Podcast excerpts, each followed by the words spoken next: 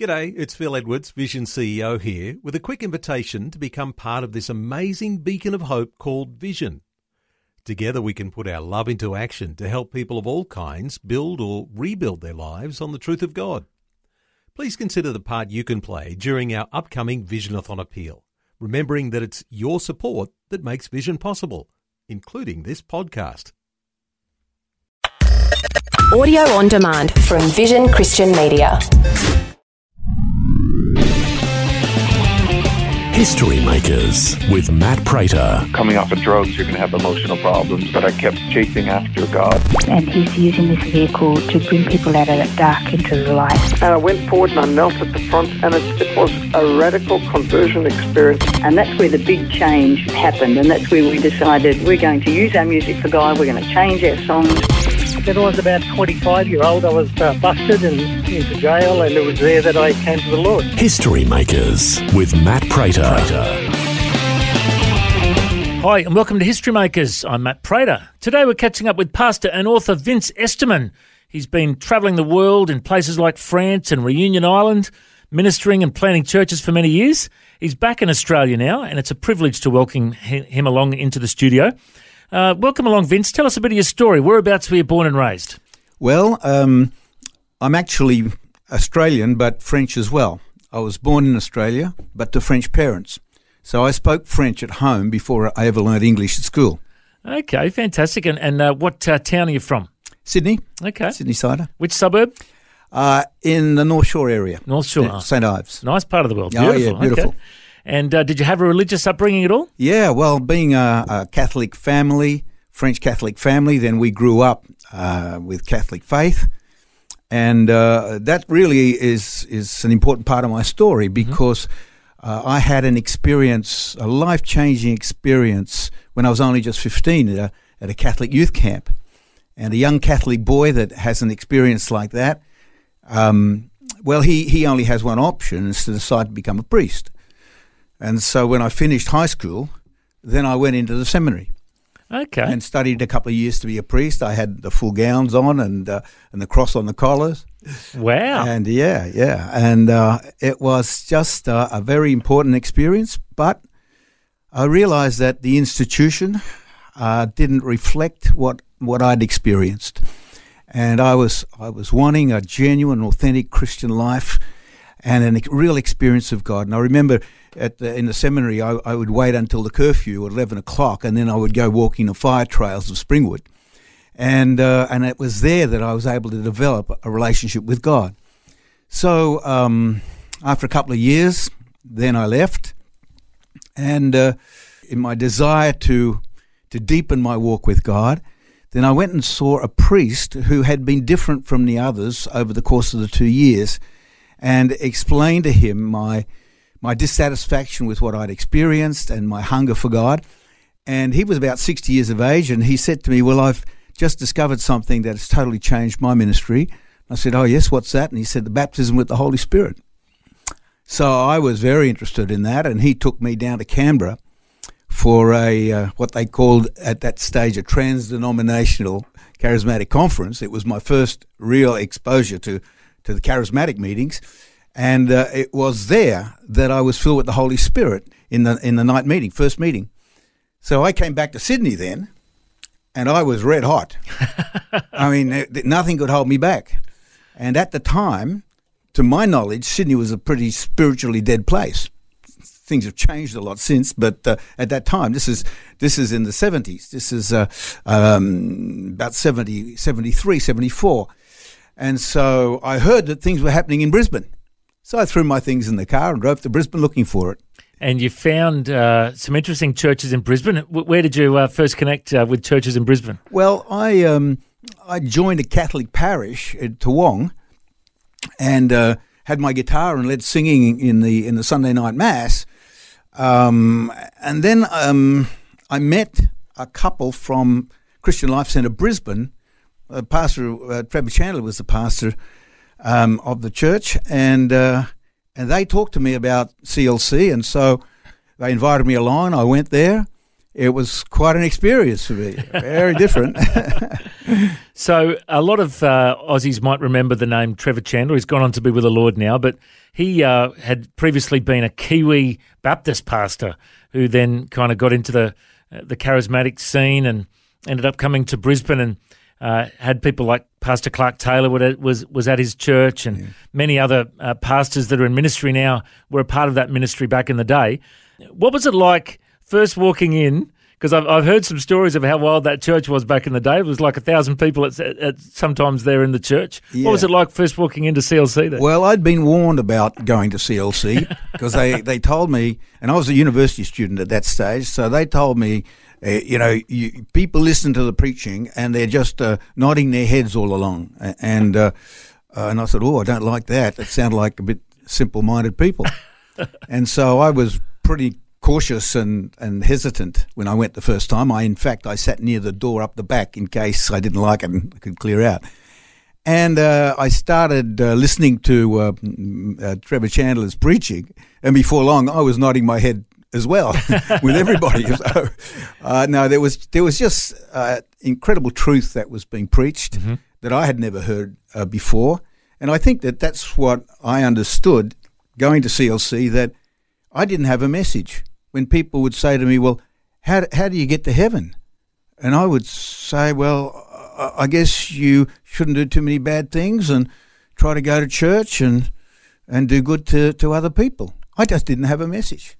But when I went to CLC, I had the message. Mm. And when I heard it, it the penny dropped, and I devoted my life to that message. Wow. And I've taken it everywhere. Today we're catching up with pastor and author Vince Esterman. And tell us a bit about how you got involved in ministry at the church. Well, um, Holy Spirit spoke to me one Sunday night as I was listening to Trevor, and uh, he said, "Stick to him." So I did, and I went and saw him. I was a very woolly bushy head, uh, a university student in those days. In those days, we would make our own holes in our jeans. You know, we wouldn't buy them. and uh, I think I scared him the first time he uh, opened the door for the appointment. And uh, and I sat down. He said, looked at me very solemnly, and he said, "Well, young man, uh, uh, what have you come to see me about?" And I said to him, "Well, Pastor Chandler, what do I have to do to become a pastor?" Well, he he was taken aback. And he looked at me and he said, Well, young man, study the word and be patient. and I thought, That's good advice. So that's what I did. And uh, sometime later, I asked him if I could be his Timothy. And he said no. Oh. Then I asked him if I could join him for a crusade in Melbourne. And he said no. And I said, I didn't want to come on a plane with him I just want to be present in the meetings. And he said, That's okay. so I thought, How am I going to get to Melbourne from Brisbane? I had a little car, two cylinder Honda at the time. So I drove down to Sydney, left it in my parents' place, and then caught the train down to Melbourne. And when he arrived on the plane, I was at the airport to say hello. Wow. And uh, when he needed an assistant to the youth pastor, he looked around and guess who was sticking to him? It was me. So that was the way I began. So after my university degree uh, in uh, religious studies, then that's all I've ever done is is ministry. Okay. And so you were running the youth group there for a while, and I understand there was a, a young girl that caught your eye.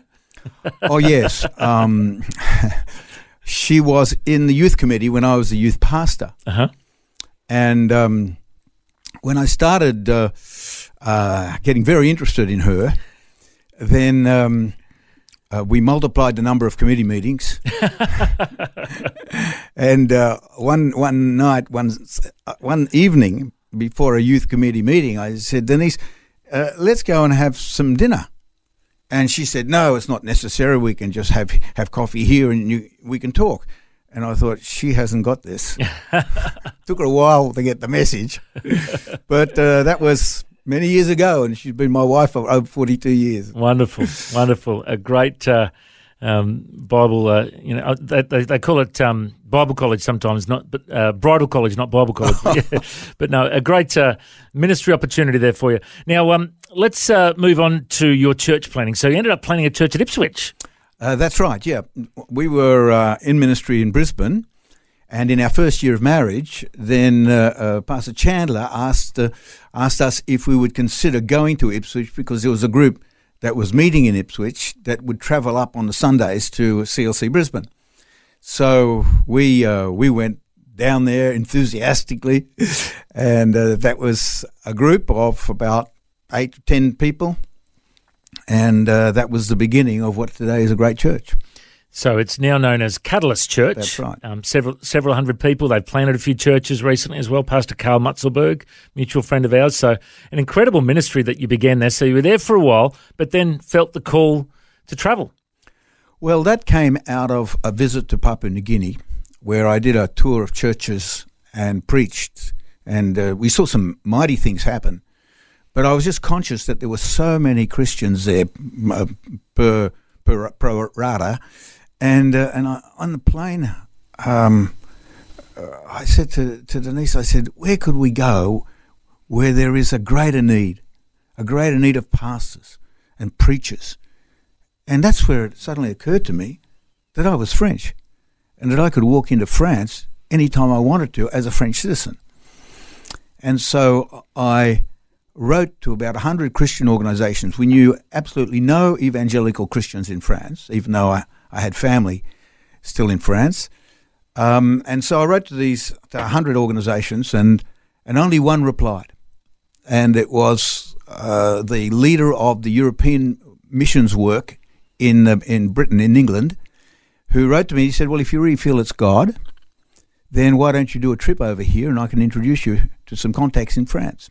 That's what we did. And we traveled down into the south of France with him. And we had an amazing thing that happened. Uh, it was the. Uh, my French was pretty rusty and not very good at all, I must admit.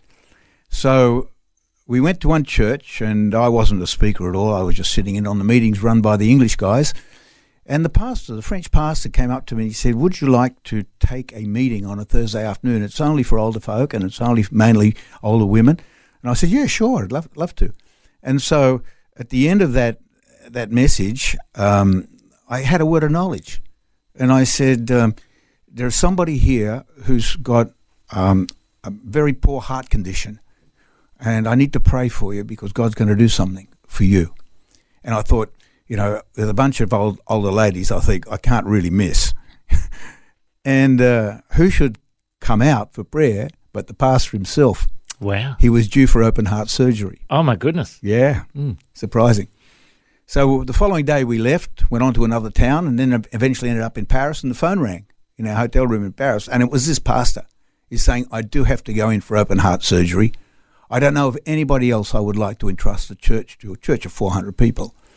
Um, would you consider coming back down to the city of Nîmes and pastoring the church for me while I'm convalescing for three months?"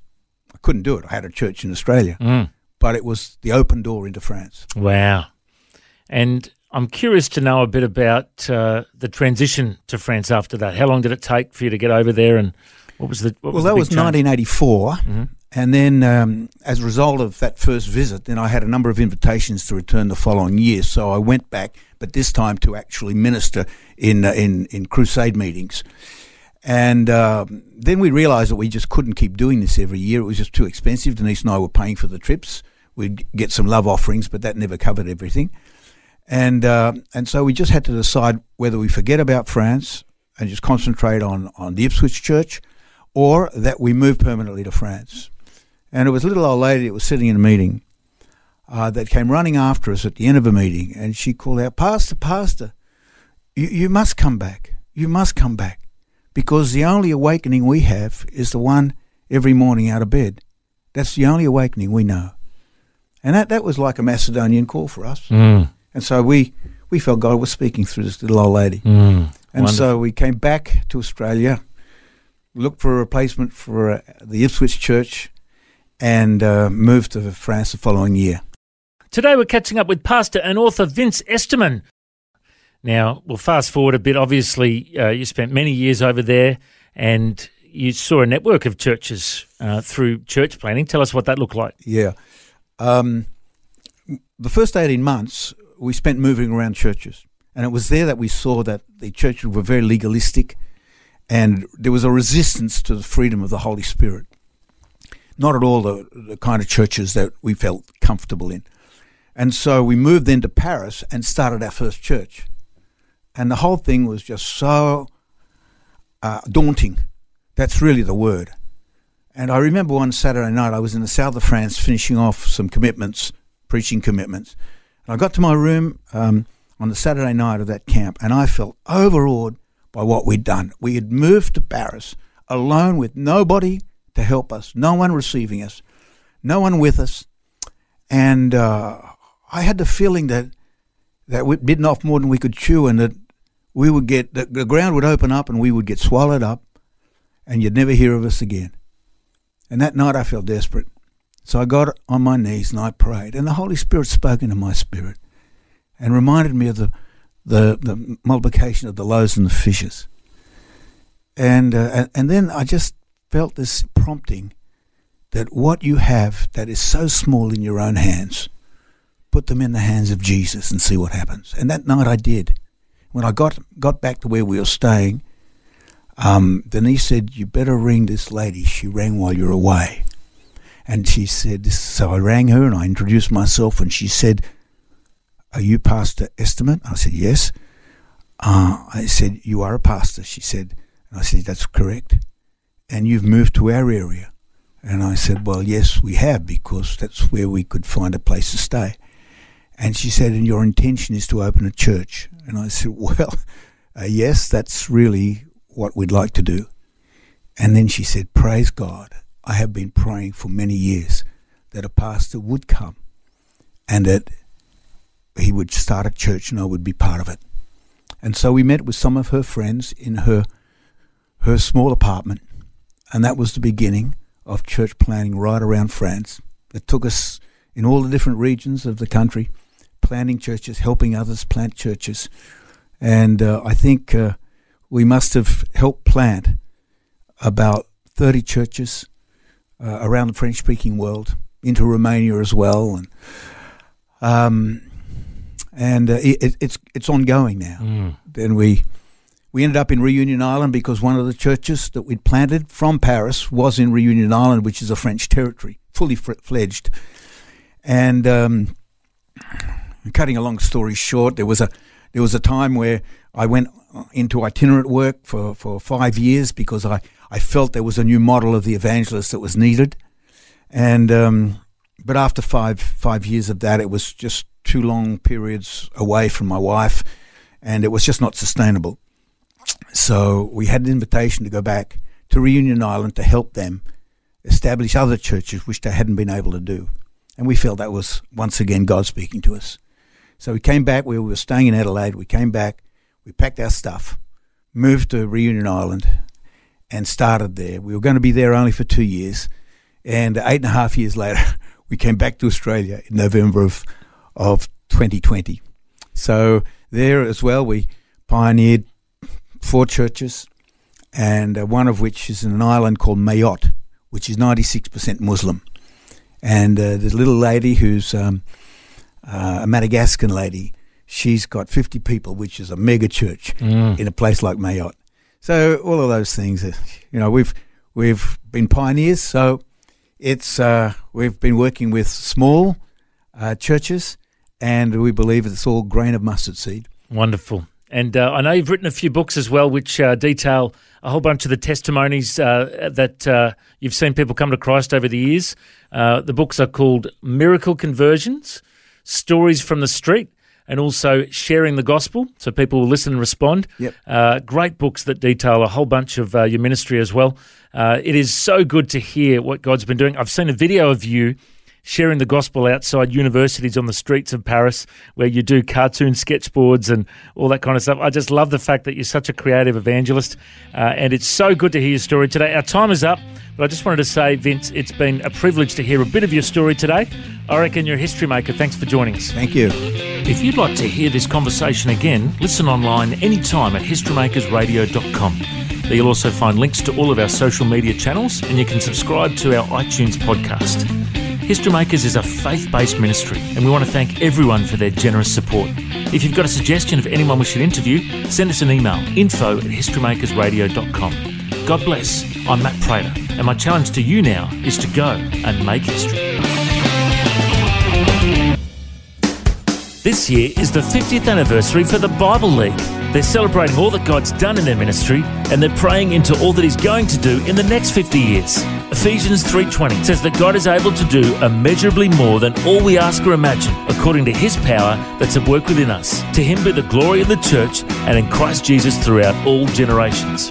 If you'd like to support the Bible League as they reach the generations to come, go to bibleleague.com.au. Station sponsor.